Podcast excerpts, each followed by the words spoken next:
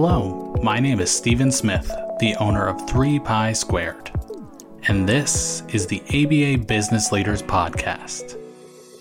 Before we get into the episode, I want to tell you a little bit about our membership program. three pi squared has helped over seven hundred A B A practices start up and expand.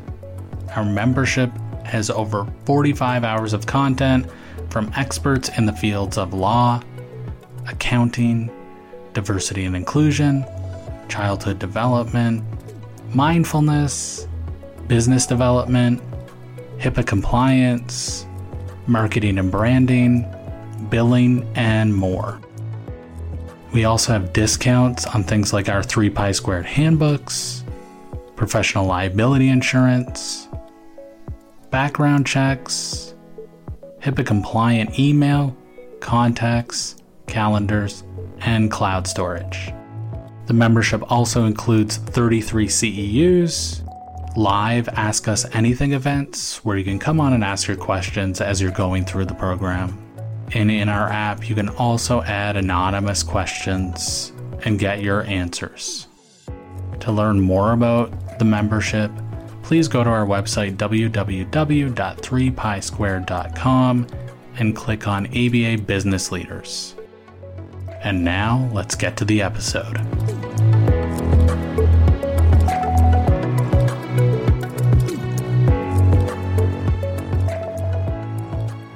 Okay, so the hiring process. Um, thank you all for watching and listening. Um, so again, I'm just going to repeat this. We are not attorneys. We cannot provide legal advice.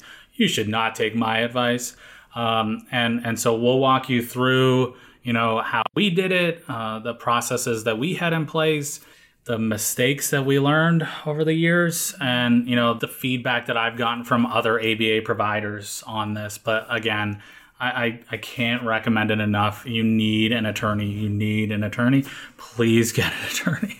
So again, Legal Shield is great, but finding a local attorney that will litigate with you. So I do not recommend like LegalZoom or, or attorneys in other states that cannot uh, litigate for you in your state. So you need to find someone that is in your state that can go to court if if, if needed. So it might this might get confusing. So yeah. you're you're recommending a Legal Shield for questions and stuff, but yeah. then also get to know someone in your get area and get them on a retainer yes. in case you need someone. And Legal Shield person. Can do that, right? So you can get a membership with Legal Shield. Uh, and then find a local attorney through them. So that may be a great place to start. They're rather inexpensive, and, and that can be a, a great um, way to get a local attorney without having to put up a huge retainer. Um, and the type of re- attorney we're talking about here is... I mean, typically you, you're going to want at minimum an employment attorney, right? But you may like... And that's why we, we bring yeah. it up, because there's a lot yeah. of employment laws and they differ across states. Got, and even county and mm-hmm. cities, right? So... Um, so it's, it's really important to have someone. And then, uh, you know, you, you, there, we get into other attorneys. There's so many different attorneys, right? So uh, we're not going to get into those. But for the this presentation, for the purpose of this, employment attorney. Yes, absolutely. Okay, so before we get into anything um, employment related, we're we're just going to go through, well, I, I already discussed this. So I'm not, I, I'm, I'll say it again, get an attorney.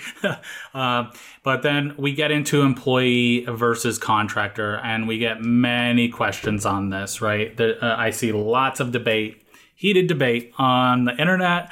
And even, you know, it wasn't long ago, we were interviewing people um, for our company, and, you know, we would interview techs.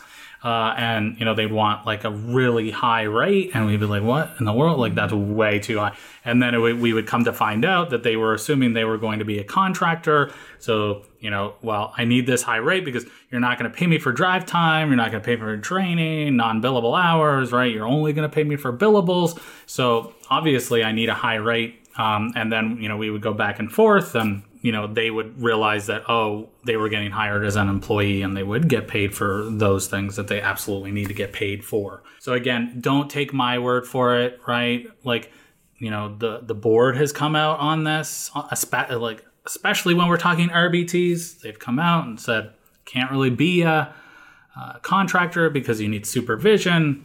Um, the feedback I've gotten from some on that is, okay, fine. Uh, we just won't hire R B Ts and we'll only have behavior techs, and, and then we can still use them as contractors. That's not really the, uh, the point of it. The point is that this employee is going, this employee is supervised. Um, and so they just don't pass the contractor test. You can go to the Department of Labor. They spell this out quite um, um, uh, clearly. Clearly, yes, uh, on this.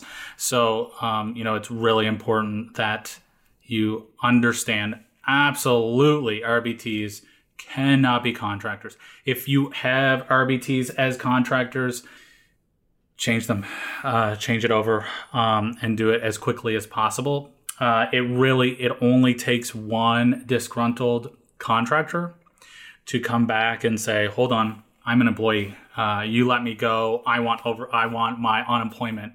Uh, and then they report you to the state. Uh, the state is going to um, see that you weren't paying payroll. Um, and then uh, you'll have to pay back taxes, uh, fees. And then I can guarantee that the Fed is going to find out as well. And then you're going to have to pay back taxes and fees for that. And it's not just that one employee. It is every employee. Uh, and I've, I've witnessed this. I've seen it happen with other uh, companies. So, you know, uh, the feedback, again, something else that I get quite often. Well, uh, the company I left, we were all contractors. So why wouldn't I make my team contractors too? And it's just... You know, know better, do better. Yes. And again, this is why you don't take advice from someone that is not an attorney, right? And again, don't take my word for it. Talk to your attorney. Uh, go to the Department of Labor. You'll see it very clearly. The other thing, we've talked to many attorneys, probably six, seven attorneys across multiple states. Um, they also believe that a B C B A cannot be a contractor for a um, A B A Uh, company. Uh, and, and the reason why, and I'm reading this now off my notes, but services provided, which are key activities of the business. The extent to which the service perform, performed by the worker is seen as a key aspect of the regular business of the company. So that one right off the top, I, I don't know of any other way to define what a B C B A does but a key activity in an A B A company, right? Well, right. I mean, you can't you can't provide services without a B C B A. Right. Um, and so, I mean, and now if you look at like, um, you know, looking at multidisciplinary, like if it is, if you have speech and P T and O T and, you know, whatever, right? If you have all of those and, and the B C B A is still a key Um, you know, component of the of the business, then that would still lean to contractor. I mean, no, to employee, in my opinion. But if you're predominantly speech, and that's like what you mo- mainly um, provide, and then you were to bring on a B C B A to like, you know, help out with whatever needs are there that a B C B A can help you out with, but it's not their sole, their primary um, reason, right? Um, then then you know that would match more to the definition of a contractor. But so let's say that right now someone's listening to this and they're like, oh man, I, I missed that. I, I, gosh, like that sounds kind of scary. I have my techs as contractors yep. and I need to change it. Like, like who would you, like, what should they do? Like, I'm assuming they would reach out to an attorney, yep. but also like their accountant, because like yes. that's going to cause a potential thing with taxes. Correct. And- yeah. And so talk to your accountant, get advice from them on, okay, how far back do we go? Do we just im- immediately switch and hope no one finds out? Or like, again, not giving you advice. Um, so, but reaching out to your accountant, I, I can... almost guarantee a very knowledgeable accountant has seen this. So um, they're probably not going to be panicking, right? And they should give you some really good advice. Uh, and this is, again, another really good question. If you don't have an accountant, asking that question, have you ever been in a situation where you had to help someone switch their staff over from a contractor to an employee? So that's a great question to ask them, right? Because you want someone that has that knowledge. Um, and and th- that's a really important piece of it. How do you do it? How do you get everyone on board? I mean, I've, I've advised some companies on this with the support of an accountant. And the biggest thing is, okay, well, and I'm just throwing numbers out here, right? This is not anyone's numbers. I don't know anyone's payroll numbers, but let's say I'm paying these people thirty-five dollars an hour tax, and now I'm going to switch them all over to employees. I can't give them thirty-five dollars an hour anymore. And and so that is going to be the big issue, right? It's like, are you going to lose staff because of this? So having a candid conversation with these people, um, and, and you know, you're going to have to work through that piece of it and know that some of these people may not stay. Um, so that's just something to be aware of as you're going through this. Now, if you if you agree with me that we should have employees and not contractors, this would be uh, for employees and uh, or sorry, this would be for R B Ts and B C B As, right? Then we have to talk about required training. And then one one thing before we get over into this, I'm just remembering now. There is one scenario, because we did it, um, where you would have a B C B A on your team as a contractor. So this would be, in our case, you're a B C A B A. Oh, yeah, yeah. So, yeah, so I'm a B C A B A, mm-hmm. and of course, you know, like, oh, I need to be supervised. But um, I am not going to receive supervision from one of my staff members, from someone who works for me, because of all the ethical reasons around that. So we did contract out with a B C B A who was not like part of our company. In fact, she had provided uh, supervision for me in the past, and so I already had a good working relationship with her.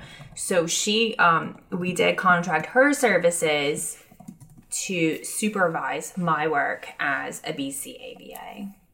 So so in that scenario, you would absolutely want a contractor agreement in place.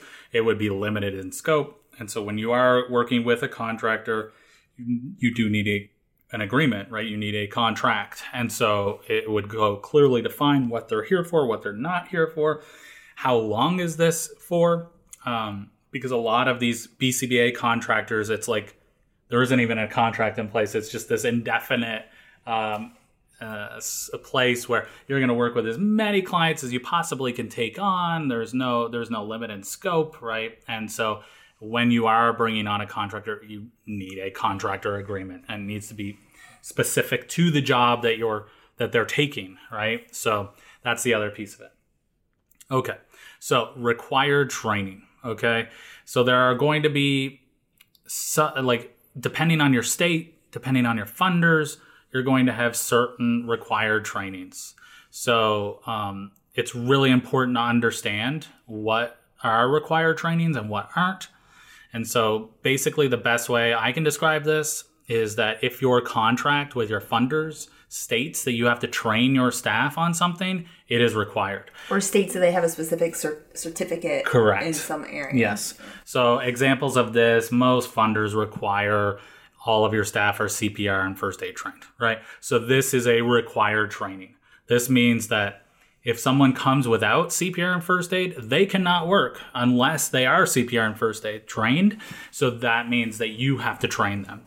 So you sh- you should be paying for the training and the time it takes to do to the training. So C P R and first aid, I don't know, was it fifty bucks maybe? So it you depends would, on depends on how you do right. it, yeah. And it depends on, on like TRICARE is a very specific. In, yeah, if you bring someone right. into your company versus you send them to an online Wherever. course or right. uh, you send them to like somebody somewhere to yeah. get it done, right? I think TRICARE is a very specific C P R first aid they, training that yeah, they, they, do. they I want. They do from from all the ones that I know, but I mean it's it's. So I'm being careful how I word this because, like, that's why we're here, right? Mm-hmm. Because we made mistakes and and we learned as we went, and and we're like, man, we wish we would have had someone to like tell us these things from the beginning, right? So it's like I'm not here to like place blame or anything or shame, so I don't want to come across as that. But it's like you don't know what you don't know till you don't you don't know what you don't know till you know you don't know. I don't, did that make any sense? But so like so many people will will come to us, whether they have a question about it or where they just kind of mention it in passing. And we're like, well, hold on, tell me more about that. But like that they don't pay their employees for training. Correct. Or they don't pay for their training, right? Like Correct. Sometimes they'll just do, oh, well, well um, I pay them, I reimburse them for their training. Well, did you pay them for their time, you know, that they spent in their training? Or, um, you know, there have been quite a few that say um, they have to pay for their own training, but I'll, I'll, we'll provide the time for it and we'll pay for your time as part of your job, but you have to provide your training. Or even tests. Like, I think a big one is T B test. You know, a lot of them yeah. will, will, um, you have to have like T B tests, like show, you know, like, um, a little prick or whatever. Yep. Um, and there, there are some employees in my past, not necessarily, I don't think any of our customers that I've heard of, but like, um, like all of that stuff, the C P R first aid, the pen, the T B test, the, all of that, they would hire you. And then they would send you out to do all of that on your own. And then they'd say, you have to do all that on your own. And then your start date is, you know, August first. So get all this done before your start date and you can start on August first. But the problem is, like, they've already been hired. Like, right. You're hired. Once you hire somebody. Right. Now, you can make these things mandatory to even apply for the position. But then you have to do that across the board, right? Right. If you already want these people to have these things and you're not even consider a candidate if they don't have C P R first aid training already, right. right? But like once you've like hired them, I, I'm I'm assuming even verbally that would be a, a good question for an attorney. But like it's important to give like an offer letter and all of that and get it in writing. But I would assume once you even verbally hire somebody, then you're responsible for paying for their training and paying for their their training time. Yeah, I mean, I I don't know the answer to that to be yeah. honest, but I will say that C P R first aid is not, it's not like you do it once and you never have to do it again. Right. So like a lot of these, you know, well, not a lot, but there are a handful of these that are like yearly. And then it was same with R B T training. Right. If, if your funders require that your staff are R B T trained to provide services, then mm-hmm. you are ne- you need to pay for the R B T training, the time it takes to do the R B T training. And this would also include the competency checks. Now, some people will say, okay, fine, what I'm going to do is I'm going to require that anyone that, any, especially on the tech side, if, if um, when when I hire them, they have to come to me R B T, um, at least the forty hours has to be done before we'll hire them. Um, and that's fine. I, I, I will tell you that in this market, especially, it's so hard to find R B Ts right now. Um, if you go that route, you may not have that employee, right? So they may do the forty hours on their own and then find someone else, or they may have like fifteen interviews and like many people are, especially now, like, yeah, of course we'll train you and we'll provide that free. So like this can also be a recruiting tool. So I would highly recommend that you're doing this anyway, right? So other things that some funders require is like fire and evacuation training. So that's typically a requirement. HIPAA training. So that's typically required. Uh, mandated reporter. Again, we are mandated reporters. So training on, on that is typically required. Infectious disease control is also something that is typically required. And then there are some, you know, good trainings to do like safety care or, you know, crisis intervention. While it may not be required, I do highly recommend it. Right. And, and this is a great time too for your policies and procedures and how, you know, just the inner workings of the company, things that they need to know, how to fill out a timesheet, how to like any, you know, any in like within your company policies or procedures that they need training on. Um, I, I highly recommend either whether you have like pre-recorded videos, interactive videos and quizzes or things like that for them to watch, um, or you do like an in-person training where you're going over the, I highly recommend you not just like throw that yeah. employee handbook at them and tell them to read it. yeah.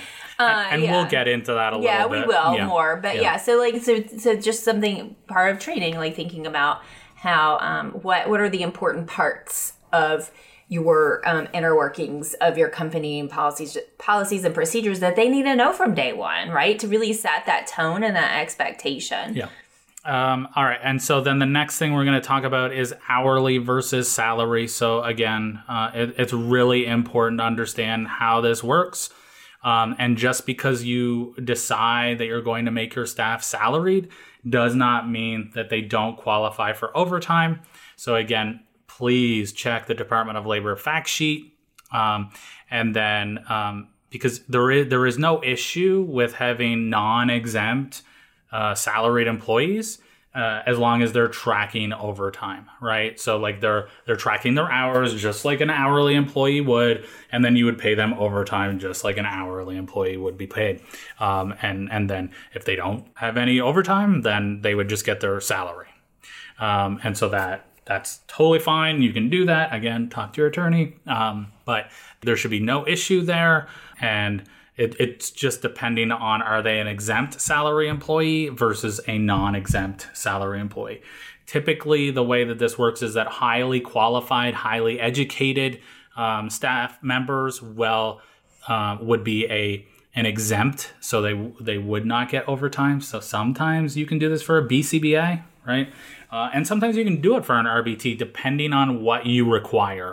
So if you're requiring a A master's degree or a, even a four-year degree plus the R B T training, right? Um, this could this may qualify as an exempt position. Again, do you want this as an exempt position or not? That's that's a decision that you're going to have to make. But again, talking to your attorney, talking to your accountant, uh, it's a good idea when you're deciding, okay, who's going to be salaried, who's going to be hourly. You can totally have a salary R B T and a part-time hourly R B T as long as you have detailed job descriptions on both of those. Uh, I just saw the lights flicker, so yeah, that's a sign. Uh, so um, we'll see.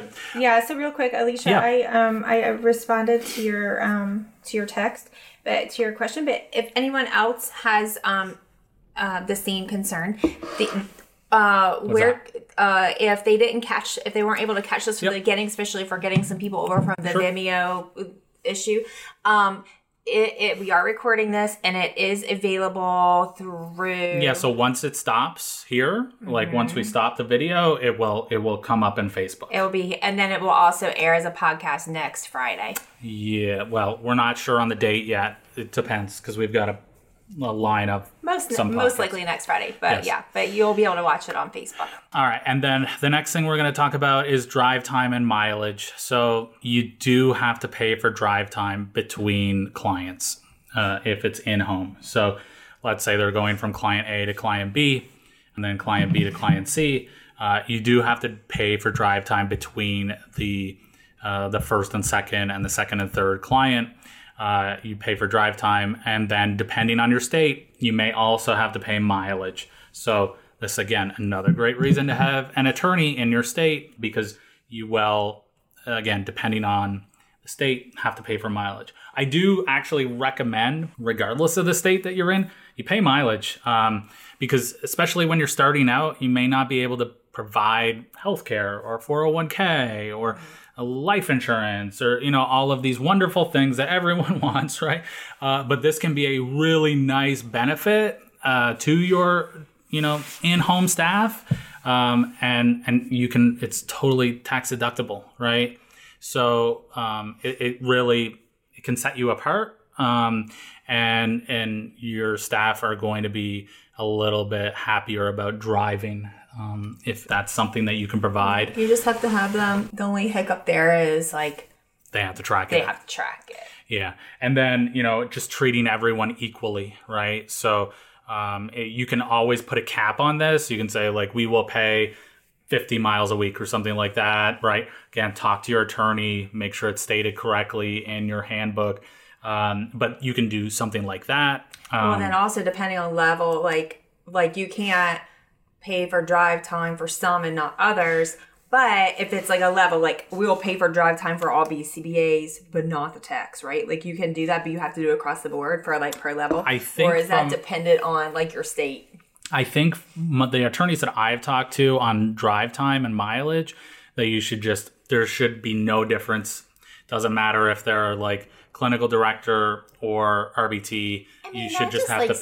Sets everybody up for like, yeah. you know, like you don't want someone to think, oh, well, my B C B A gets right. paid mileage. Right. Like, who do they think yeah. I am? I'm the one that's out here driving more. Yeah. Like, so I, I you don't want to set anybody up for yeah, like, with this. Feel, and what's nice feelings. About that is that you would then also qualify, right? Because mm-hmm. a lot of, if you're the only B C B A within your company, yeah. y- this way you get that reimbursement mm-hmm. as well. So it's a good idea. Um, and again, like I said, it can set you apart. So, and I may have missed this when I was yeah. when I was engaging on, mm-hmm. on Facebook, but um, so is this for salary, just salary, or do you have to pay hourly um drive time too? So, like, do you have to pay? Do you have to pay drive time no matter what? You have to pay drive time no matter what. So, let's say you have a non-exempt salaried R B T, um, and maybe they're getting thirty-five hours a week, um, billable hours, which seems like a lot, but let's say that's the case you find yourself in. And then every couple of weeks, because of traffic and all that good stuff, they're hitting forty-two hours a week. In that case, you would have to pay overtime on that drive time. So maybe there's a training on the weekend, um, and you know they're they're at thirty-nine and a half hours, and then they have to do their C P R first aid training on Saturday, and that bumps them up right past that that um, uh, forty hours a week. Then you would have to pay them overtime in that in that case. Does that does that answer your question? Yeah, and so I, I feel like it's completely ethical. Um, and okay to like, that's why it's so important to know all these pieces, right? Because it also helps you to guide how you set up schedules and Correct. How you like, how you do hours, right? Because it's, it's com- like, right. Like I, it's completely okay. And I'm, I'm kind of like asking some of these in a question format for, yeah, for yeah. Steven, not that, but more like, because we did have these questions at one time, and so, and I know probably a lot of you guys have these questions, so I'm just kind of doing um, it in this format because of that, because I, because we, we did a lot of this with our company. But anyway, so like, so you can, you can cap hours, right? Because we, we capped hours too for like, because of burnout, right? Because yeah. you, you always have that one or two staff, he's like, yeah, yeah, yeah. Let's work all the hours. Yeah, yep. I can work every evening and every weekend. Mm-hmm. And I work seven days a week. And I, I, you know, I'm trying to pay for my college. And so I want to get all the money I can or whatever. Like, but like, there's multiple reasons why you want to have those guidelines within your company of like capping. And, and, and this can kind of also guide some of that, right? Like Correct. Of how far you let your, you know, allow your staff to drive to see clients, like how, where, what radius are you going to t- accept clients, right? Mm-hmm. Um, because of it's because of like, there again, burnout and just finances. Right? Yeah. And, and so like, I, I wouldn't recommend having a, such a full schedule anyway, right? Like I, I would, I, I, we would never get to the point where we, our techs, even our salary techs, we, we never let them get to forty, not, not anywhere close to that. And then the other, well, forty um, billable, right? Like, I mean, you can't like, even there, for, even you close couldn't even forty. Do forty billable because, no. like, we'll, we'll talk to some people sometimes and like, oh yeah, we'll get like a full time tech forty billables. I'm like, well, let's stop and think about this a minute. What does that mean? Then they have to get to work, like yeah. especially if it's in home, right? Yeah. Now maybe a clinic, it might be a little bit closer if it's a very cut and dry nine to five kind mm-hmm. of thing. Maybe so, yes. Right. Um, but like in home services, like that's not even a thing, right? No. And so you have to look at their drive time, and you have to consider that into their yeah, miles. The gaps between yeah. their their um, yeah. their clients as well, right? Again, talking to your attorney about that, you may have to pay for those gaps in between. Um, there's also some states, uh, they have, oh, I can't remember this one off the top of my head. Uh, maybe it'll come back to me. Uh, but there is a law that requires if, if there's more than an hour, um, gap in the day. Um, so it's like having right. two shifts in one day basically is what it, what it's, um, qualifies as. You have to pay a premium to bring them back. So that's another thing just to be aware of as you're going through these processes. That's something that a lot of attorneys fail to put into the employee handbook because like super smart attorneys. Well, Well, because right? they've probably never been in a situation where that's, you know, like... Well, they don't even know to ask that question, exactly, right? That's right? What I and mean. So, like, they're used to, like, an accounting office. It's a nine to five. Right. And, you know, you do your thing and yeah. you come home and that's it. So they're just not dealing with the same right. kind of thing. So you might have, like, a tech with thing. a session from nine to twelve. And split then... shift. Split shift law. So split there, are, shift, yeah. there are some states, California and Massachusetts, I know for sure, but there are other states that require this. Again, it's just something... to be aware of and, and talk to your attorney about setting that up. Right, because it's highly, li- I mean, it's, it happens a lot with within home too, right? Because you might have like a nine to twelve and then a two to five. Yep. And or, then they're they're, they're like on their own from twelve yep. to two, doing their own thing. Yep. Um, and so what we started doing when we had, because we had, once we had office space, well, even when we were working out of our home, um, we would try to find things for them to do if we couldn't, We if we could not do anything about their schedule for them not to have this huge gap, then we were like, okay, well, they have this gap. And a lot of times the it would be hard for them to come back to work in the afternoon too. Like if you have a gap, then you would get like a lot of evening call outs because it's just it's just who wants that big of a gap in their day? Correct. And so then we would like bring them back to the office and have them do like non-billable type stuff to help out too, to help out us, help out them, help out the financial situation. Mm-hmm. So mm-hmm. Yep. So I think that is really it as far as just things to think about as you bring on staff. So again, talking to an attorney and having something in place to understand, right? Okay, is this person going to be hourly or salary? What are the required trainings that we need to have in place? Um, and then what are we going to do for drive time? This is another thing, like especially, again, if it's um, an hourly employee, It, it, you may have required trainings and you may have drive time and all that good stuff. It doesn't mean that you have to pay them the same rate for those tasks as you would billable hours, as long as in the offer letter it's clearly defined. So, okay, what is training? What what is that right. specifically? And what is drive time? What does that mean? Um, and then what does billable hours mean, right? And and stating in there that there's ongoing training, yep. right? Um, and so sometimes it, I had to clear up our wording because I, I had someone come to me. They're like, well, why is my paycheck so low? Like, we had training that month. Right. And, and, and so, and yeah, she was like, right on. That's, I was not clear. Like, sometimes it's assumed that training means those first couple of weeks when you're initially right. getting your, like, you know, yep. your um, onboarding and training, but being very specific that it's like ongoing training, especially yes. when they're in a tech role. Yeah. I mean, you will lose that case in, in court, right? Mm-hmm. So, like, if you do not have clearly defined what is training, it's not just onboarding, it's like any training. Here are the examples, right? Uh, even your supervision, like weekly supervision, maybe you put that in that bucket. I don't know. That's up to you. Um, right. But having those boundaries on what is training and what that training rate is, what is drive time and what is that hourly rate. Uh, because if you do not have that in the offer letter and then after the fact, you're like, yeah, of course, this is obviously you would not get this billable rate for everything.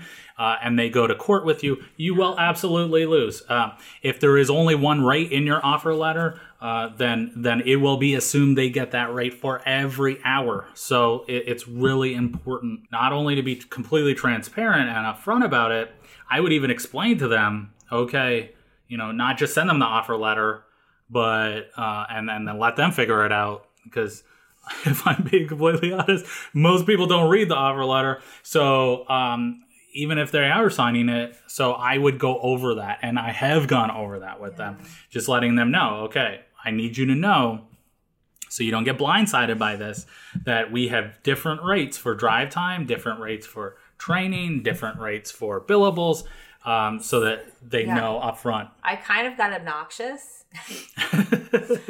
And I added those little check boxes at the bottom, like I understand that blah, blah, that drive time, or you know, I understand that training is ongoing and this rate will apply throughout my employment here, you know, like, or like, you know, I mean, so it just slows it down a little bit because yes. you know, offer letters can be really legalese, like yes. they, and people are like, oh, you're offering me a job, okay, just like yes. or like, oh, we just got a, con- a network with insurance, let me sign the contract, okay, and yes. like you get overwhelmed by all the like legal big words and stuff. Correct. And so I, I like kind of got obnoxious as as I learned, right? Like what things people tend to not like overlook in there. Yes. Um. So so now just to clarify for the training rates yep. being different, right? Is that like pretty confident flat across the board, or is that something that you do need to check into individual states on? Again, I am not an attorney.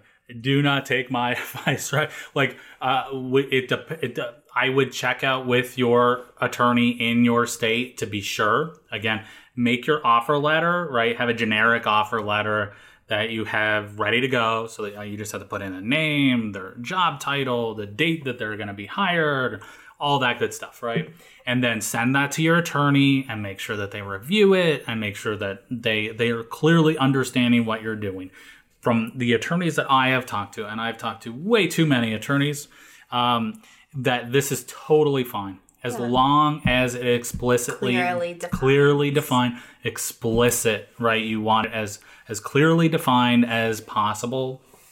And then, you know, another question I will get, which I'm not answering, right? This is an attorney and accountant, but okay, what do we do if there's overtime in this situation, right? So, okay, they did five hours of drive time, and they had ten hours of training, and they had twenty. They got twenty, stuck in traffic, yes, and yes. so their drive time was like two hours higher than it was supposed to be, and it put them over forty. Yeah, correct. Like, so then you take the an answer, you but, take yeah. the average of the the, like, you take their the total amount they made um, over the forty hours, and then you divide that by forty. That is their hourly rate, effective hourly rate for that time period, and then you would multiply that by one point five, and that would give you their overtime rate.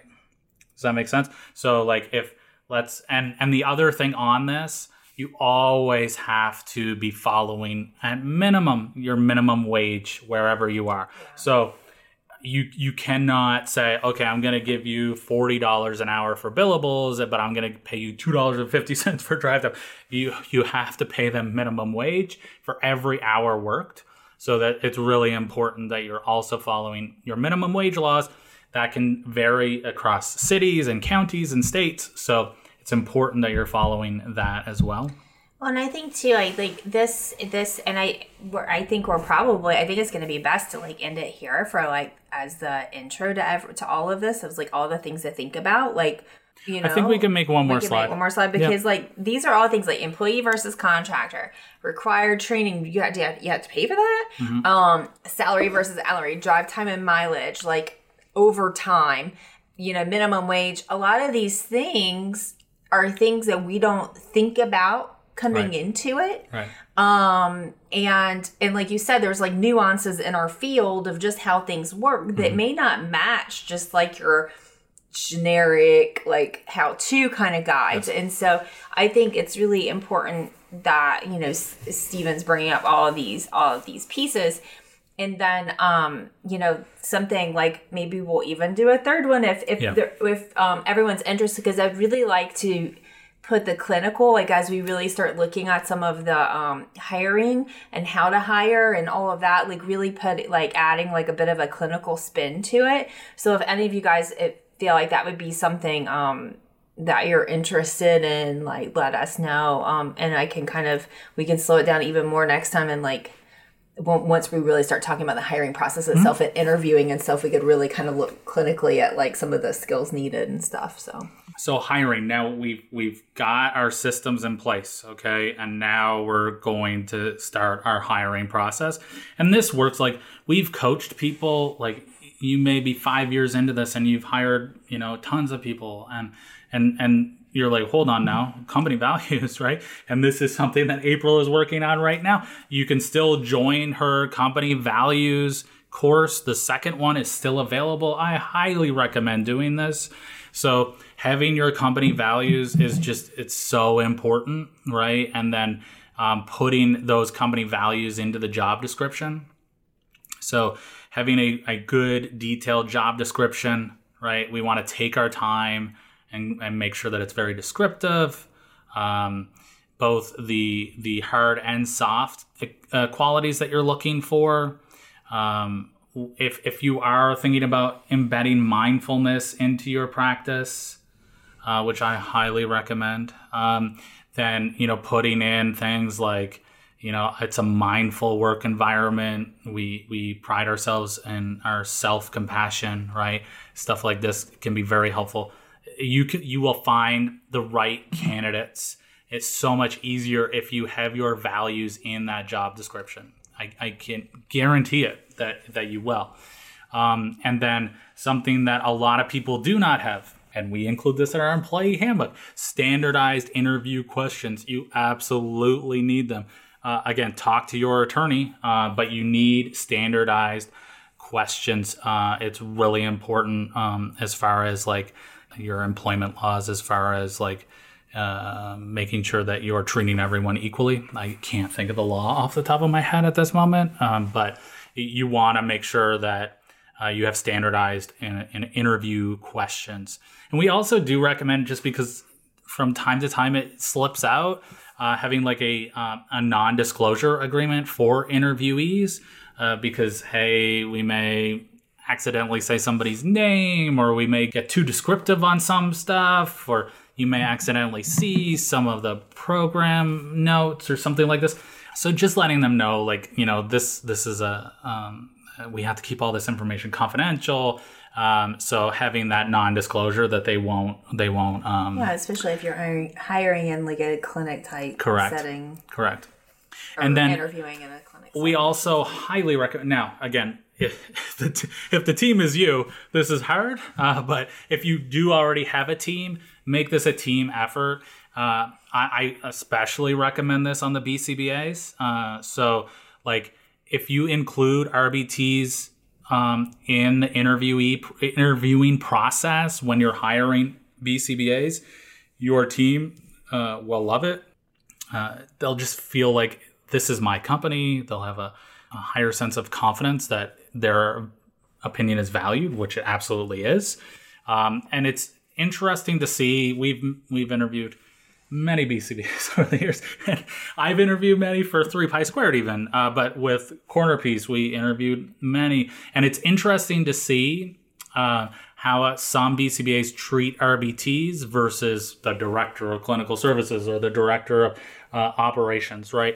And so that's kind of eye-opening. Um, and, and so that may be part of it, just seeing how that works. Um, so we do recommend that this is a multi-interview Uh, and then a multi, like like a, a team effort when you're when you're doing this, um, and then getting that your team's feedback uh, is really important as well. Yeah. So I think this is the slide I saw coming up, and I was like, I could probably spend an hour talking about this. So let's do it next time. Right, right. But like, I have so much to say about that. Like in the beginning, I, I didn't include my staff in interviews, right? Like.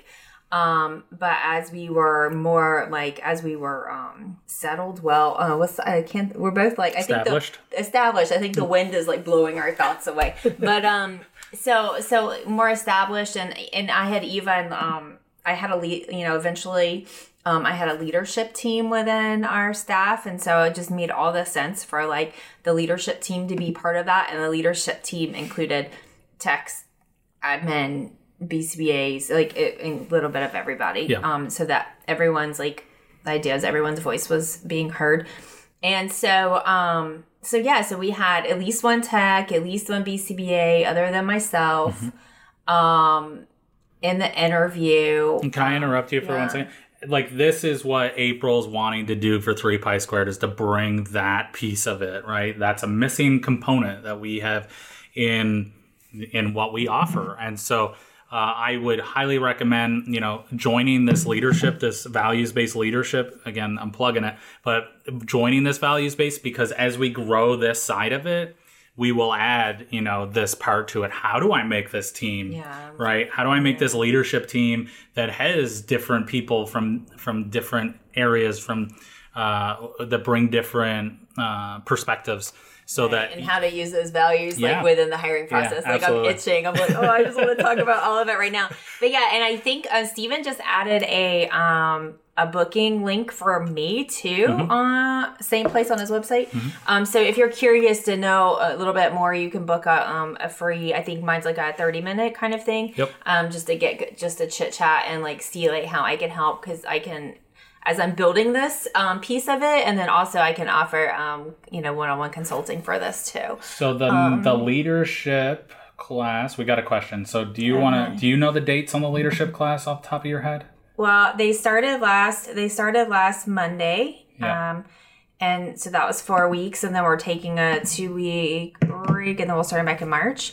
But like, I'm, Like I would be completely fine. I um, if you wanted to go ahead and join now, we could look and see what that would look like. Um, you just missed the first class, but so I'm going to get, I'm going to reply up. to your question yeah. with the um with the link, and you can mm-hmm. see the dates in there.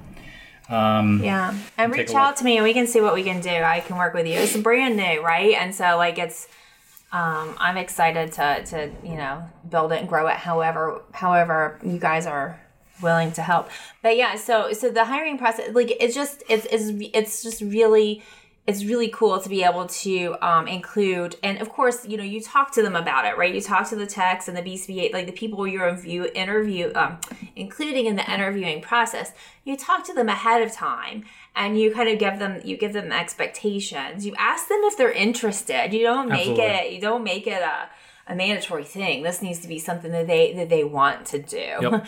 Um, you don't want someone not wanting to be there to be right. there. Um, and you also want to make sure that th- this person that you add to the leadership team is going to provide, you know, like give you feedback. And, right? Well, of course. And so like I even, we even got so far like in playing with this whole thing because my staff just loved it. Mm-hmm. Um, is like at the end of the interview, I would, I would step out and, and they could ask the techs and the B C B As questions. Now, whether you want to go that far or not, no, the, the techs and the B C B As that were very well trusted. They've been with our team from the beginning. Like, you know, so if you don't have that level of staff, you know, don't do it. But, um, but no, but, but it was, it was really great because, and then I helped them. Like I asked them, like after they sat through a couple interviews, hey, help come up with some questions. What questions do you have? Yep. What questions do you want to ask? And of course I asked for those to be approved ahead of time to make sure that we were like, the main thing is that we were not asking illegal questions in an interview Correct. because there are certain questions you're not allowed to ask in an Correct. interview. Again, talk to your attorney when you yeah. have those standardized questions. Yeah.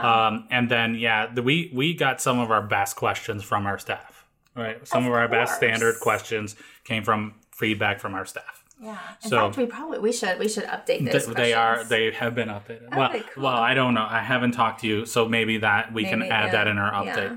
And then, you know, setting clear expectations on follow-up. So, you know, you have the interview, uh, whether it's step one, step two, whatever, you're letting this candidate know we are going to get back to you on this date or in this amount of time. And um, if you say that, do it. Uh, I, I can guarantee that if you say, I'll get back to you in three days and ten days go by and you still haven't gotten back to them, they're not going to be happy. Uh, and again, they'll, especially they'll, they'll calling, in this yeah. environment, they have way more choices, right? So we want we want to make sure that everyone, again, having this whole process in place, it makes it look like you got your stuff together, right? And then when you follow up, when you say you're going to follow up, um, that just shows that you have a level of respect, you you have a level of professionalism, that you stand by what you say. And so it's just really important. You know, especially as a startup, if you're brand new and you're hiring your first step, of, you know, your first few people, um, some people are going to be really nervous yes. about like joining. Most people don't want to work for a startup. A startup. Um, and so being very clear with your intentions and being like transparent, mm-hmm. you know, within reason, mm-hmm. right? And, but then also being organized and knowing what your expectations are, yes. um, so that they, you can, you know, that's why like already having a handbook, even if it's not the full, complete, perfect handbook yet, at least having something started to, you know, so that they feel com- like safe, right? Come, you know, joining your team because you know, um, you know, you know what you're doing. Yeah. Yeah. And I'm sure everyone listening to this or watching this has been in an interview with an A B A company and they're like, what did I just leave?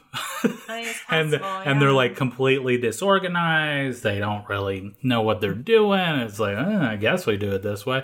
And like, you're like, ugh, okay, I'm not sure I'm going with them. So imagine you're, you're interviewing someone like, what would you like, right? Would you like oh wow, they have their stuff down, right? Like, um, or it's kind of willy nilly, right? And again, most people just want to be able to come to work and they want to be able to do a good job and they want to know what is expected of them.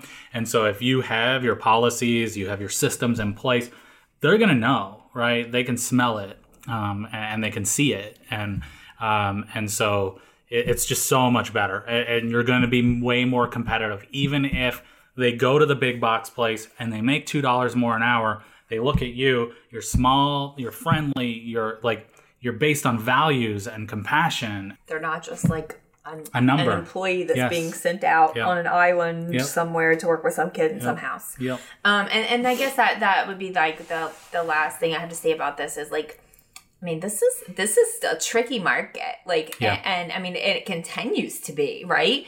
Not just an A B A, but we're really feeling it in this in this field. But think of it too. I mean, you're selling your company to them just as yes. much as they're selling themselves to you. Like you're you're interviewing them and they're interviewing you. In fact, um, more and more we had people come to us and they were, I don't know, they had a whole list of questions. They had it together and they were like, I'm like, okay, are you interviewing me? And come to find out, sure enough, they were. Like they had like five yeah. interviews with A B A companies yeah. all within the same area. And they were, they were, they were like, okay, who's going to pay more? Who's going to supervise more? Who's going to, you know, all the things.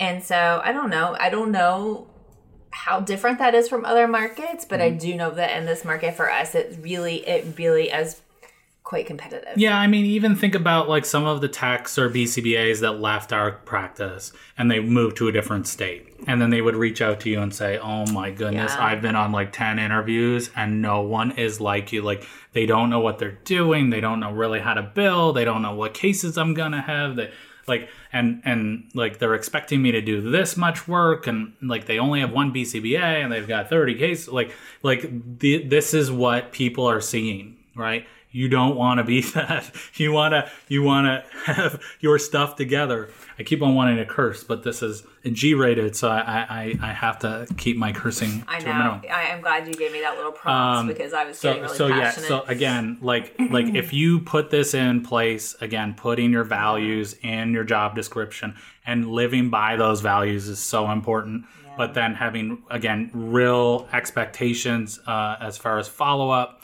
Making this a team effort, like this, this is probably one of the most difficult parts of the job is the hiring and bringing people on your team, trusting that you have the right systems in place. Um, this is going to, it's so, it makes it so much easier. Um, and if you have your values embedded within your company, the answers that they give you during that interview will make it so much easier. Hold on. Did they, like, are they, like, do they have the same values that we have based on the mm-hmm. answers of the questions th- mm-hmm. that they're providing, right? Mm-hmm. And it just makes it so much easier. Mm-hmm. Um, and then the last thing, and this will be where we end because I have a consult in five minutes, um, is timely and swift, very similar to clear expectations and follow-up. But, you know, you uh, it was it was interesting when I got to the other side of it, right, I, I did a lot of interviewing, even for engineering practice uh, companies, and been involved in multiple startups before Corner Piece. But um, it was interesting how quickly I forgot how stressful and intimidating an interview can be when I was on the other side of the table. Yeah. And so this is super stressful, even if they don't admit that it's super stressful, or they don't seem like they're super stressed, right? They're they're going to be anxious and stressed, and uh, especially if this is their first job, or you know they're really excited about this opportunity. So just you know, again, guiding them through this process, making it as easy and straightforward for them as possible, and then when you set an expectation, you follow that expectation.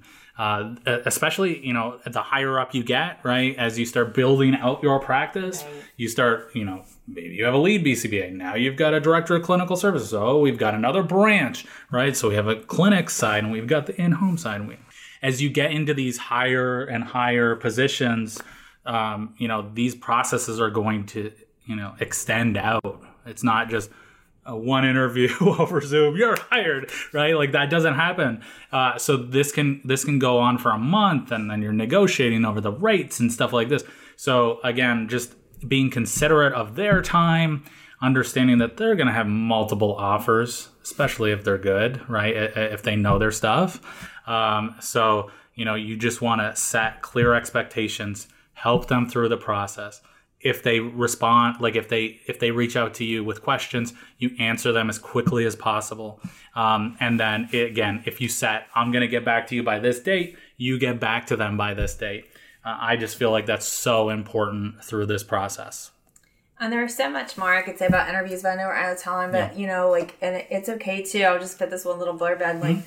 it's okay to have more than one interview, you know, because, yeah. it, you know, with us, we, we majority of our clients were, like, early childhood, right? Like, preschool, early early elementary. So not only did we need someone to interview well with a panel of adults, we needed to know that they could engage with kids. Yes. And so we would, um, we would, we would never like have our clients, I guess, I don't know. I guess that would be okay if you had all the right stuff in place, but we like used our own yeah, kids. Yeah, we used our own kids. Um, and our, and our staff's kids like would yeah. come in and like, they, we would just like get them to engage. We might like, especially if they're new, we might train them on something really simple to see like, how well they were able to take that in the moment and run with it. And, um, and, um, so we did, we did multiple layers, but we had those layers very uh, clearly defined, and we tried to like do them, you know, within a few days of each other, or not like space it out too much. Yeah.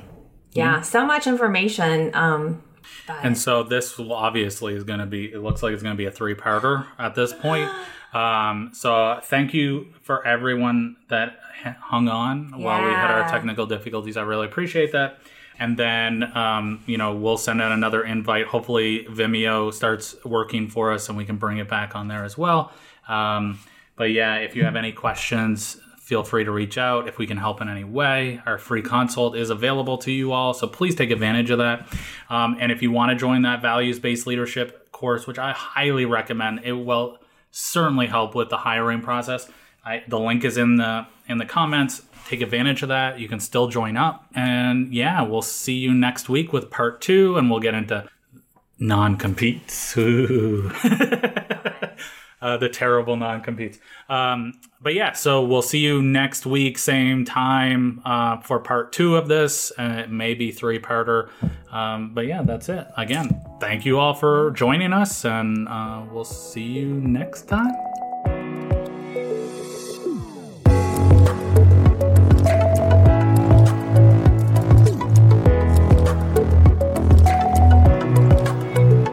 I hope you enjoyed this episode. If you'd like to learn more about three pi squared and the products and services that we provide, please go to w w w dot three pi squared dot com. And if you enjoy our podcast, I'd really appreciate it if you could subscribe or add it to your favorites. This way you won't miss any episodes. And you can also check us out on Facebook, Twitter, and LinkedIn by searching three pi squared. Thank you so much for listening.